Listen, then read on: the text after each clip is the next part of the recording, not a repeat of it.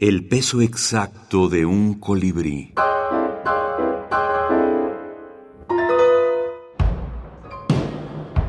Minificciones de autor.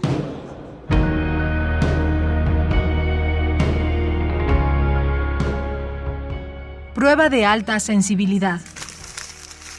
Esos ruidos que sueltan los papeles estrujados, tan parecidos a los huesitos que crujen, y los patéticos esfuerzos con que luego se mueven para recuperar la lisura perdida, lo conmovían hasta el llanto. Eugenio Mandrini, autor argentino. In Memoriam, autor argentino. In Memoriam.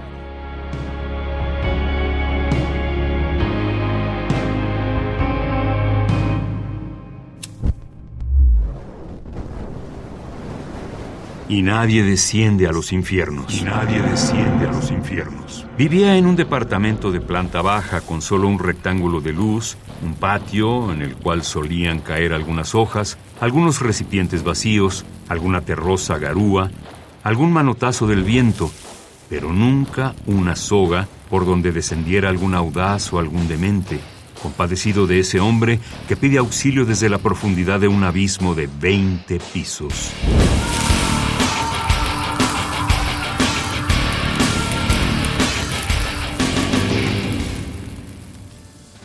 Microficciones de Eugenio Mandrini. Del libro La vida repentina. Macedonia Ediciones 2017.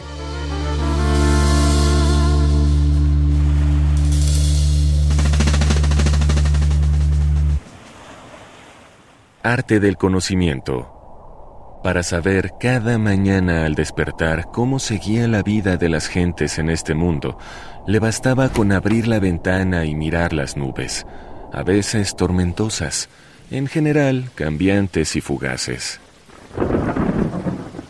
Mandrini recuerda de aquellas primeras lecturas de su infancia que no entendía los textos, pero que había aprendido el uso de los signos de puntuación porque era algo que le intrigaba mucho.